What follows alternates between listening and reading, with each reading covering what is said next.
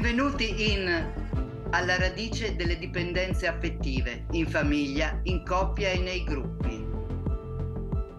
Un podcast della psicanalista Laura Pigozzi.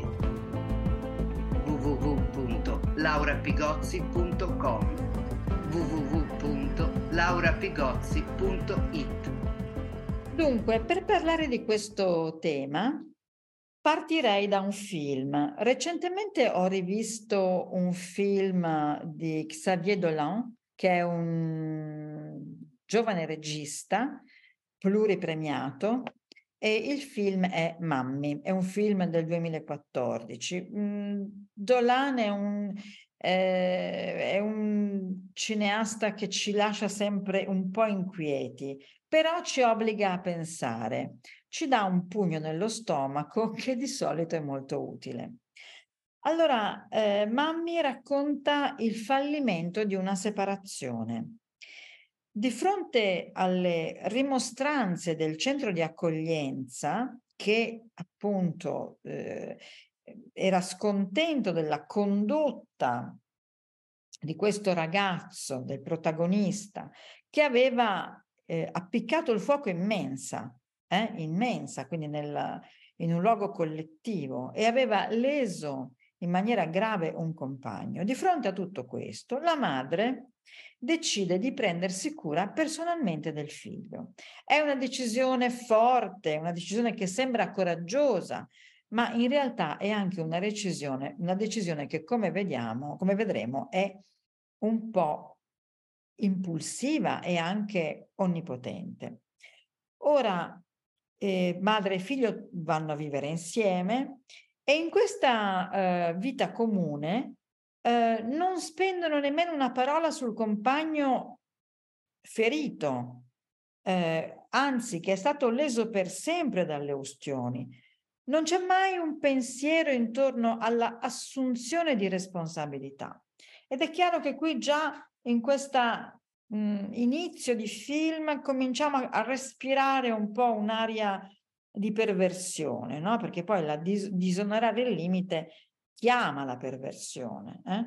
è un, una forma della perversione. Diciamo che per esempio l'incesto è disonorare il limite, il limite tra le generazioni, eh, il limite tra eh, praticamente si disonora il posto simbolico che ognuno occupa in famiglia. Eh? Tra l'altro faccio una piccola parentesi, c'è un giudice per i minori francese che si chiama Dominique Vrignot, che eh, dice che ai figli, proprio un giudice del Tribunale dei minori, dice che ai figli viene chiesto sempre più spesso di prendere decisioni che li riguardano e questo li mette allo stesso livello giuridico e simbolico dei genitori. E questa condizione diffusa potrebbe, lui dice, spiegare in parte l'aumento degli atti incestuosi. Questo è interessante. Quindi chiudo questa parentesi sull'incesto, ma poi dedicheremo una puntata intera all'incesto. Torniamo al film. Dunque si comincia a annusare un po' un'aria un po' strana no? in questo film. Quindi questo figlio, che è tornato a vivere con la madre, prende anche delle iniziative seduttive nei suoi confronti, delle movenze a cui lei non si sottrae, anzi per esempio sorride quando il ragazzo la tocca anche sul seno un po' furtivamente. Si baciano sulla bocca, nonostante appunto siano madre e figlio, nonostante questo figlio sia grande, si baciano sulla bocca e fra, francamente un'abitudine che abbiamo visto anche in qualche puntata precedente è consumata frequentemente oggi tra genitori e figli. Eh. Dunque la madre è in questo caso psichicamente incestuosa, ma la madre psichicamente incestuosa o il padre psichicamente incestuoso non danno la vita, ma danno la morte. E infatti quel genio sottile di Xavier Dolan, che cosa fa? E questa madre si chiama Diane, la chiama Diane, ma questa madre si fa chiamare die, eh? to die, morire. Eh? Dunque, eh, questa donna che cosa succede? Che questo figlio naturalmente è un figlio che ha bisogno di cure, ha bisogno di contenimento, non, ha bisogno di stare in una comunità, è chiaro che non può stare da solo con la madre. E alla fine la madre è stremata da questo figlio e allora decide di abbandonarlo, cioè non di separarsi da lui, perché separarsi sarebbe, vorrebbe dire renderlo uh, in qualche modo autonomo, no? Che cosa fa? Lo abbandona, lo abbandona in un ospedale psichiatrico e ad occuparsi di lui sono tre figure che escono dall'ospedale, lo sedano, gli applicano delle scariche elettriche. Quindi non lo affida a dei padri educatori, no? Ma dei padri aggressivi, dei padri natura, dei padri cosa, che non si distinguono, come abbiamo detto in una delle puntate scorse, che non si distinguono dal punto di vista della funzione dalla plusmadre, dall'abisso materno, ma ne rappresentano una versione violenta. Eh? Dunque il ragazzo cosa fa? Cercherà di scappare lanciandosi contro la vetrata del centro in cui è rinchiuso. Questo è un esempio di una disonorare il limite. Questi, questa madre e questo figlio non si sono separati e allora si sono simbiotizzati e poi uno ha abbandonato l'altro, cioè una ha abbandonato l'altro. Quindi ogni volta che non c'è separazione, non solo c'è simbiosi, ma ci può essere anche abbandono.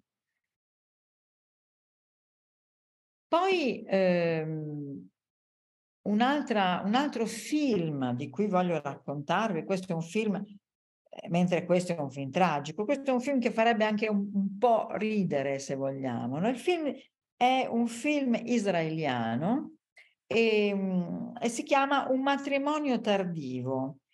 È un film interessante ehm, in cui un figlio viene brutalmente allontanato dalla donna amata. La donna amata è una, una donna eh, marocchina, è una donna divorziata che ha già una figlia di sei anni e quindi la Yiddish Mame, eh, la mamma Yiddish, la mamma israeliana di questo giovane, eh, naturalmente non è contento che lui ami questa donna e quindi eh, fa di tutto perché invece il figlio sposi, che ormai, come dire, è avanti con, con l'età, eh, che sposi una ragazza gradita alla famiglia. E allora questa Yiddish Mame la vediamo concertare tutte le mosse del clan, eh? il clan che mira a impedire con ogni mezzo la frequentazione dei due ragazzi, dei due giovani, insomma giovani, dei due giovani adulti. Ma eh, qual è la difficoltà di questo figlio? È che è vero che la, questa madre era ancorosa, però è anche, ha anche momenti di grande generosità, in apparenza è anche dolce, anche affettuosa, eh, affettuosa soprattutto quando il figlio le obbedisce. E quindi questo ragazzo, diciamo, fa fatica a resisterle.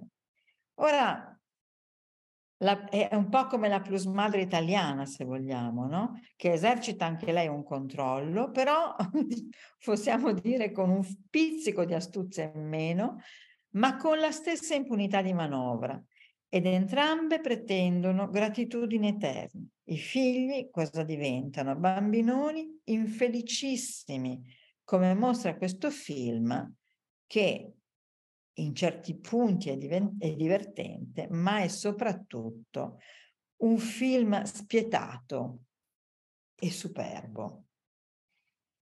Chiudo nostro, uh, questa nostra puntata con il racconto di un caso, di un caso che sono stata chiamata a discutere in televisione ed è un caso di segregazione endogamica. Ora vi dico che cos'è. Si trattava di una brutta storia tra due sorelle, due sorelle che eh, crescono in una famiglia di tipo claustrofilico, cioè con, simbio- con legami simbiotici eh, tra i membri. Allora, che cosa succede? Che uh, una, sorella, una delle due sorelle è fidanzata, l'altra vive in Inghilterra, a un certo punto la piccola che vive in Inghilterra torna al paesello dove la sorella era già fidanzata da molti mesi con questo ragazzo e eh, succede che i due si innamorino.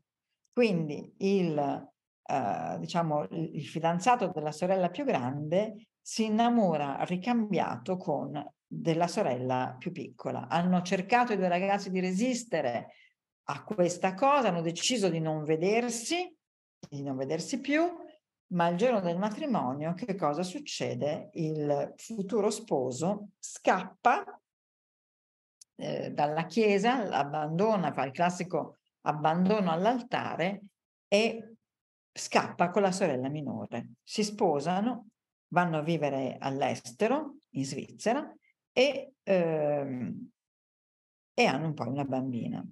Allora, qual è stato il, diciamo, il risultato di tutto questo? Che cosa ha fatto? Che cosa ha messo in campo la sorella maggiore?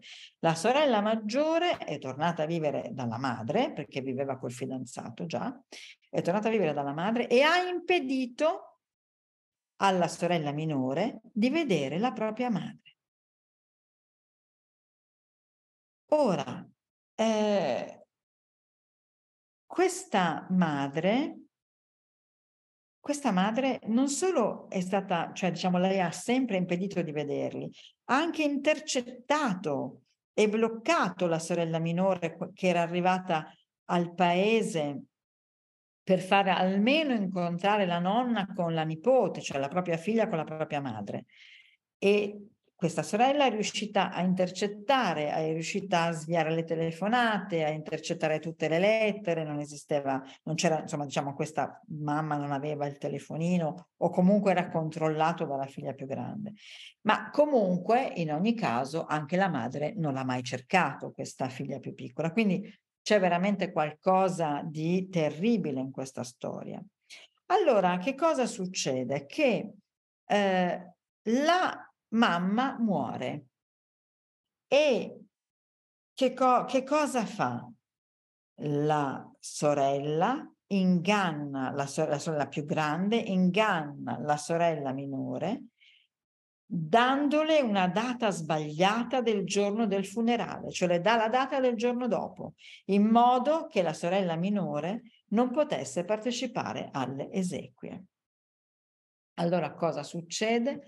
La sorella minore si rivolge alla legge per chiedere un risarcimento alla, all'altra sorella perché è stata lesa nel suo legittimo diritto di vedere la madre e la legge le dà ragione, quindi le riconosce un risarcimento monetario che quindi, come dire, è come una sottoscrizione simbolica del fatto che avesse ragione. Ma la cosa drammatica che, che fa capire quanto si eh, disonori il limite nelle, in queste faccende familiari in cui non si capisce mai bene chi ha torto e chi ha ragione, la cosa singolare è che il pubblico presente in sala di questa trasmissione, al contrario, all'unanimità si è schierata dalla parte della sorella segregante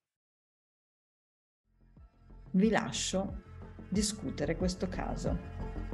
Avete ascoltato un episodio di Alla radice delle dipendenze affettive, un podcast della psicanalista Laura Pigozzi.